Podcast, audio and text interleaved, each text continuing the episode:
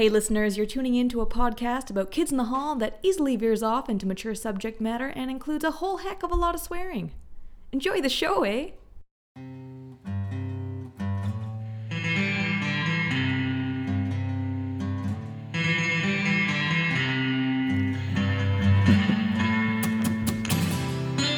Welcome to Kith and Tell, a podcast about kids in the hall and a reminder that divorce is cruel, unless you get to live with a glam movie star. we'll be reviewing every episode with witty banter and unmissable segments like Don't ever date a racist, even if you're desperate to get laid, and Divorce court meetings should always have a surprise guest. I'm Kalina McCordoff in London, England, and I am joined by Hans Seidemann in Prince Rupert, Canada, Hello. and Trevor Record in Vancouver. Hi. Great. Okay. Hi. So we'll be reviewing episode 7 of season 3 which aired in the year of our lord 1991. So let's kick off with our sketch rundown. We have got live with mom or dad. A kid has to decide whether to live with his responsible mother, drunken dad Bruce, or a last minute surprise option, a glam movie star. uh, Pit of Ultimate Darkness on a date. Uh, so uh, Sir Simon Milligan goes on a date with a bigot and um, gets uh, a, a bit handsy uh, in the meantime. Um, Bruce lookalike one, the guy who thinks he looks like Bruce uh, but doesn't actually, and this doesn't actually have a great joke. Um, crazy guy in waiting room. Uh, Scott plays uh, a man who mocks people in a waiting room. We're going to have a discussion about whether this is a mental health overstep. Um, and why did they have to take the word gay? Um, a woman wonders why uh, words that she used in her childhood have been co opted by the moderns. Bruce lookalike 2, Dad died. Um, we had Bruce's lookalike come back for a callback, which is not very funny. And we have uh, two of the kids uh, hash out who is taking advantage of the other uh, on money to scam a guy for 25 cents. Who knows why? Uh, I've been kidnapped. Yeah. We have Danny Husk uh, learning through the paper that he has been kidnapped, goes through a whole rigmarole to get the ransom cash, and uh, ends up getting freed in the end. Uh, uh, another really bizarre sketch that I would say harkens back to something. I, I, I really- I liked it. I don't know. Okay, so let's dive in with segment one Snowflake Millennial Corner. Take one. um, this is about uh, Pit of Ultimate Darkness, and two things specifically struck me about this sketch. The first joke uh, is whether you'd be willing to date a racist or join in on bigotry in order to get laid, which Sir Simon Milligan does um, to character Bruce, um, whose uh, ex is actually Cabbage Head, um, which I feel is still a relevant question now, and depending on how it's played, could still hold up for sure. But the second joke, and I put that in uh, quotation marks, um, comes when he throws what's meant to be uh, magic zombie dust into her face to convince her to go to bed with him after she says no. Um, which to me felt like a bit of a no consent date rape drug joke to me. Um, so let me put it out there, folks. What offended you more, if any, and um, how might you potentially have tweaked the sketch to make it work? Yeah, uh, I'm really glad we're having our millennial snowflake corner because I had a very similar reaction. Uh, my notes say, "Is this a shitty date rape attempt? Maybe Simon Milligan really is evil." Uh, yeah, like it, it. But he- here's, I mean, you you you mentioned two. So the first joke I think does kind of hold up better because.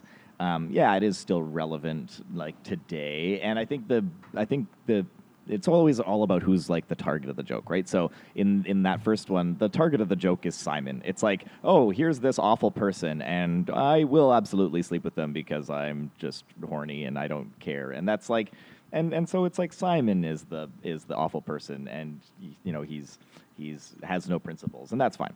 Um, they're both bad guys. But the second joke was just kind of creepy. And I, I, as I was getting ready for this, I also went back and looked up like the the actual quotes for it, which was which was you know Kevin saying.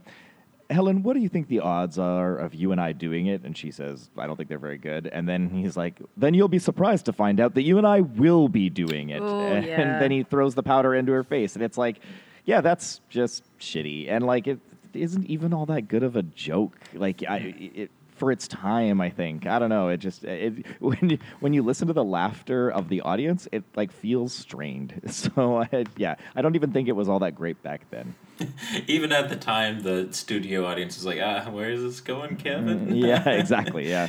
Because the thing is, like, it feels like it's a punchline for them to be like, haha, like it wasn't actually zombie magic dust at all. And it's like, well, that like doesn't the only make it thing any that better. maybe saves it is that it doesn't work, and so it's like so if if the joke is like, haha, your your, your zombie dust didn't work, then You're free to have fine, free But will. like, yeah, it's pre- that's that's not a great joke, even if it does work. yeah. Trevor, did you have anything else to add? Um, the date rape stuff did make me feel pretty pretty bad, and I didn't like that at all. Uh, and yeah, you're right. Um, when you just read over the script, it it just it looks bad, and the the even if you were trying to argue that the real joke is that uh, Hecubus used the wrong powder to frustrate his master, it's not like that funny of a joke either. So yeah, it sucks. Yeah. Something else I just remembered though is that that first joke does definitely have like some usage of slurs that uh, you definitely could not put on TV nowadays, and probably for good reason. Yeah, Yeah. I forgot that he just like yeah, just straight up like uses the uses the slur term. So like that part of it is maybe does not hold up, but the the concept of the joke itself is is not so bad. Yeah. And that brings us to Snowflake Millennial Corner Part 2 Crazy Guy in Reception. Um, I have to admit, I've always laughed at uh, this sketch where we get to see some silly physical comedy from Scott, uh, bordering a bit on sort of my like pantomime, but but it did just cross my mind to ask, and I don't feel as um, necessarily as conflicted about it as I do about the previous segment. Um, but it did cross my mind to ask: Would this fly thirty years later, or does it poke too much fun at mental health or mental capacity? Uh, boy, Stu goes missing for one day due to his, due to his IBS, and suddenly it's all snowflake corner all the time. I can just say, boy, Stu We have goes we literally are doing two two millennial corners with no dirtbag Stu to like stand up for people being I, trolled. I Yeah. feel like I'm having to slouch into the Stu position here. I, honestly, I don't think that I I found this one too offensive myself. Um, I think like the comedy here isn't that um, well, maybe it is, but haven't you ever been in a situation where you interact with someone in like a waiting room or on transit or something and then you immediately kind of regret having interacted with them. Like I feel like that's the joke here. The the joke is like, oops, I shouldn't have interacted with this person. I it, that part of it absolutely is mm-hmm. true. Like that that sketch construction element of it is like is is a good one, and you're mm-hmm. you're totally right on that point. But I I I'm kind of with you, Kalina. Like I've wonder I've been wondering about this Scott character a little bit myself lately, and and part of that I think is that I'm maybe a little bit more sensitive to it because I've got a sister who has a learning disability, and so like I have spent a big chunk of my life like you know dealing with like kids making impressions and doing whatever stuff. So I like I kind of I do feel like I kind of recognize that when it's not when it's punching down and not punching up and and I don't think it's so much making fun of like people with mental health challenges so much as it's like people making fun of people that have mental capacity challenges, which isn't like a great look. And mm.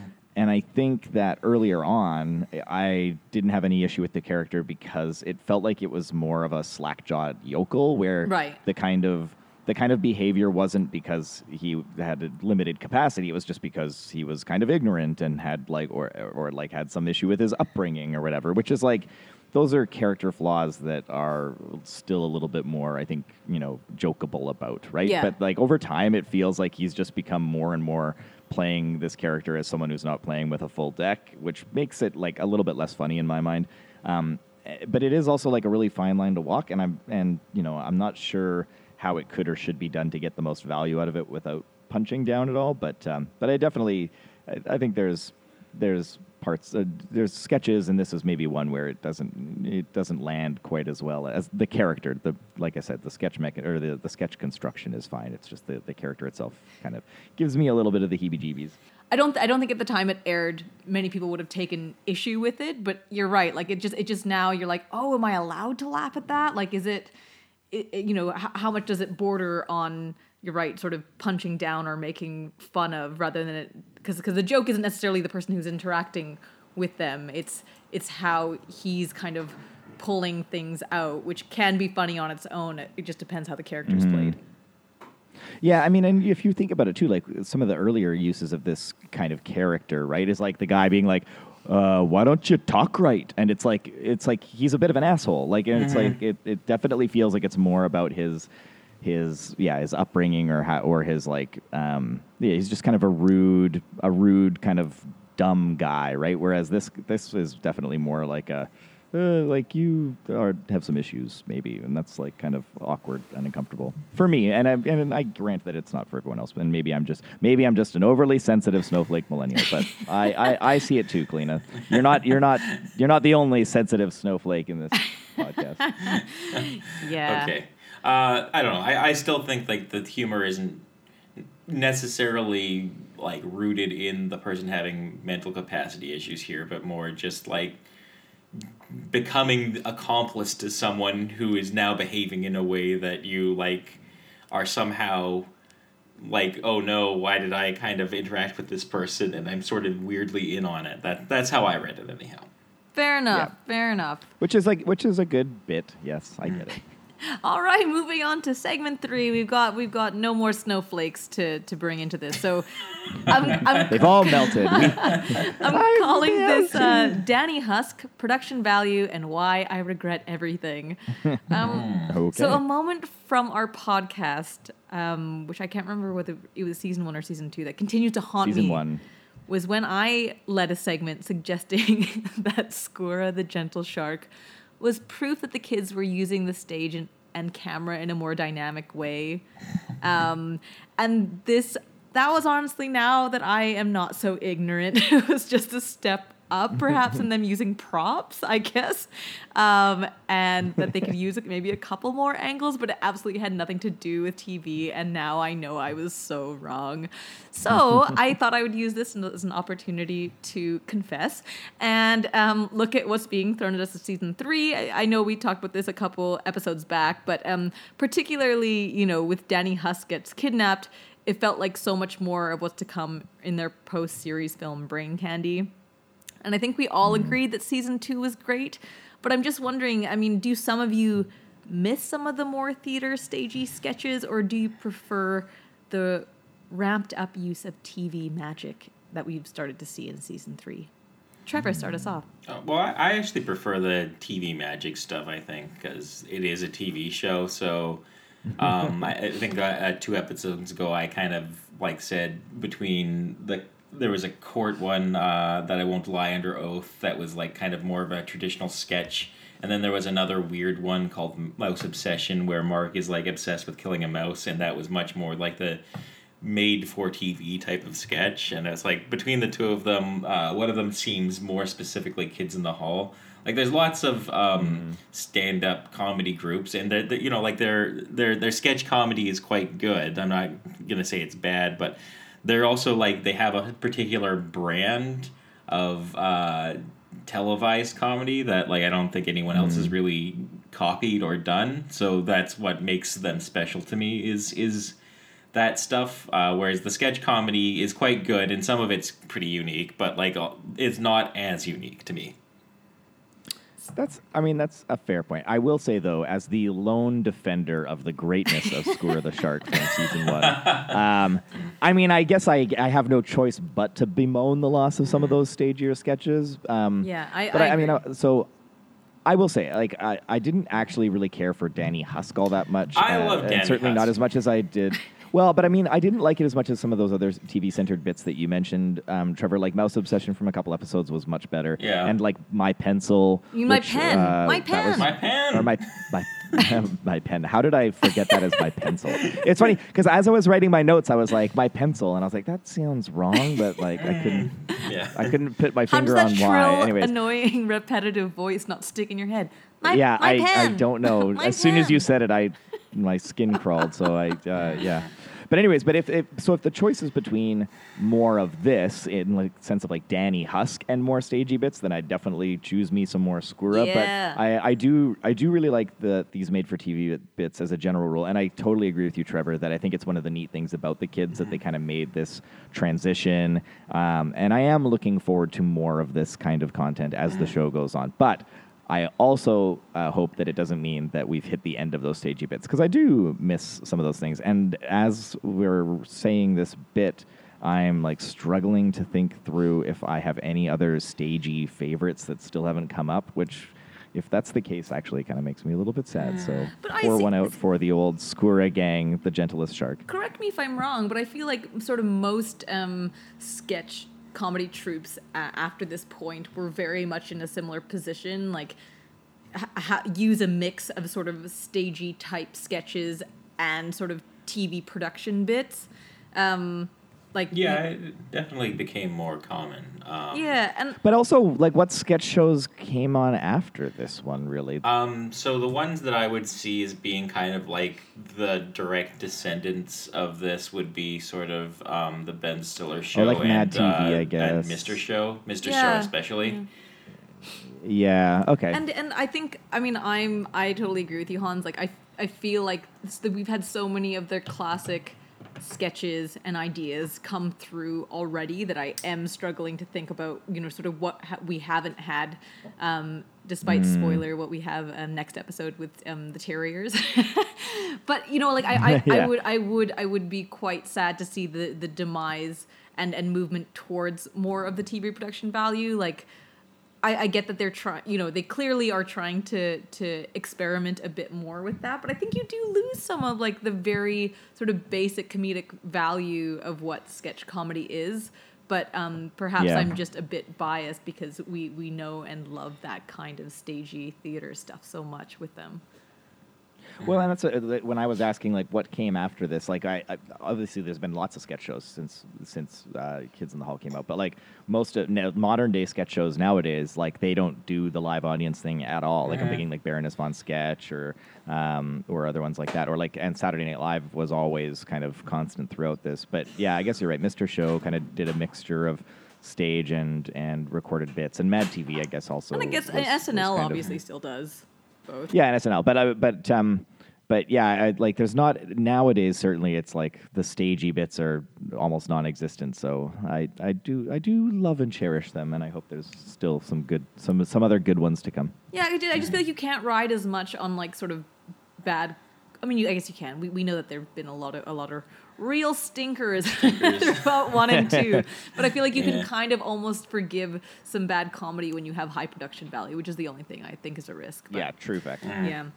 All right. Well, before we go, let's choose our standout sketch and worst um, with a rating out of five. Um, Trevor, do you want to start us off? I, I mean, I'm gonna have to go to bat for I've been kidnapped here. I think I, I, I would easily give it uh, um, four and a half briefcases filled Ooh. with two dollar bills out of five. I thought it was like really good and hilarious. It's just like The best part of that sketch was the two dollar bills. Just I for forgot nostalgia's about that. I know that was real. That was real, real uh, nostalgic. You're right. No, I, I, I think that everything about this I liked. It was just uh, like, because it was sort of like the whole sketch kind of follows dream logic, where it's just, you know, hmm. where sometimes you just have a dream and something that fundamentally doesn't make sense in real life just makes sense in the dream. And just like being able to read in a newspaper that you've been kidnapped and accepting it as truth is like a, a very good example of that. It was like, it introduces the mm. dumb weird thing that like is going to be the crux of the sketch and the entire time he's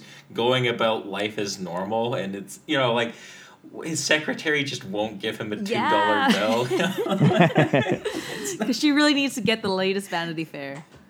And it's like The uh, that whole weird logic kind of behind it where it's like well i guess you have your reasons to not give me my freedom okay I, w- I will say my favorite part of that sketch was uh, when he does the trust drop with the kidnappers. that was actually pretty good. that like, was okay, that was the best trust you. moment. It was so good.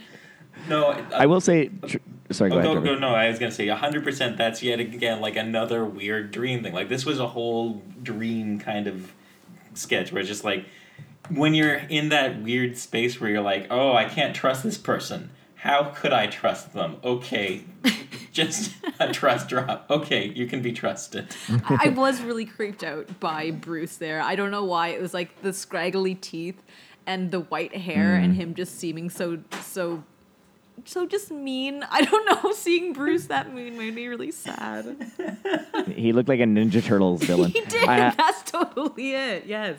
Tre- Trevor, I think you've uh, totally put your finger on why it is I didn't care for this one as much. I mean, it wasn't bad or anything, but it it relies entirely on that kind of dreamlike premise uh, with dream logic and stuff like that, and I just didn't accept the premise, and so then everything that flows from that is kind of like, ugh, this is just such a dumb premise. I don't like the premise. So then the fact that it kind of drags on kind of annoyed me a little Oh, bit. you've but, got to but there are willfully suspend your disbelief for this. Yes, uh, that's. I I don't have the. I don't have like the childlike, dreamlike, uh, you know, sensibility to appreciate it the way it deserves. I guess. But I mean, there are some very good moments, like you say, the trust fall and the two dollar bills and all that jazz. So. Trevor, what was your Um, worst? Oh yeah. Oh, I don't. I don't Oh, if do wanna not do mean to not weasel your way out of this time again. No. Um, a pit of ultimate darkness on a date just is not funny. It's like Kevin's trying to do a cabbage head, and his cabbage head is somehow way worse than cabbage head ever was. I did. I did like that the this in this Kevin. universe that sh- her ex boyfriend was Cabbage Head. Oh so yeah, that was, yeah. That's a very good point. That was our, Yeah. our first hint that she's horrible. Oh yeah. True. Yeah. Yeah. That's a very good point. So Hans, what was your best sketch then? My best sketch for this week definitely goes to Custody, which is a rare win, I think, for the cold open. But I, I thought it was a really, really good cold open. Um, I loved Bruce's deadbeat dad. I loved Kevin's desperate mom. Like every every time it like turns to Kevin, she's just like, "Pick me, pick me, pick me, pick me." I, yeah, I'm the best, you know. it. Um, and then I love that line of, "Do you want to live with your mommy or your daddy?" Or this glamorous movie star. like, it's just such a delightful turn with Scott just making a glittering entrance uh, as like a glamorous movie star. So it was very nice. I liked it. It made me chuckle. Uh, I had many I- sensible chuckles. Four out of five orphan children I, I want to ask about that sketch too. Was this like um, part of the era when a lot of celebrities were famously adopting children? Because I, I know certainly know. now we're aware of a lot of Oh yeah. Angelina Yeah, Jolie's and so forth out there. But I, was that like a thing back in the early '90s too? I mean, probably more, if anything. This was the era where we started getting like a lot of televised divorce narratives. Like you think about mm. Liar Liar and stuff like that. It's just like the whole premise is mm. like divorce, children mm. are affected, Yeah. or even the Santa Claus. That was a big one with Tim Allen. You guys remember that? I don't that? think that was that was much later though. That was like late mid mid to late. I feel like the '90s was a boom for divorce. That's all I'm saying. yeah, I don't think the adoption thing was a thing. So I don't think that was the in- intention of the joke was to not to play on that. But it maybe maybe they were prescient. Maybe they were presaging that this was going to become a thing. That's where know. Angelina But Jolie got her idea. Yeah.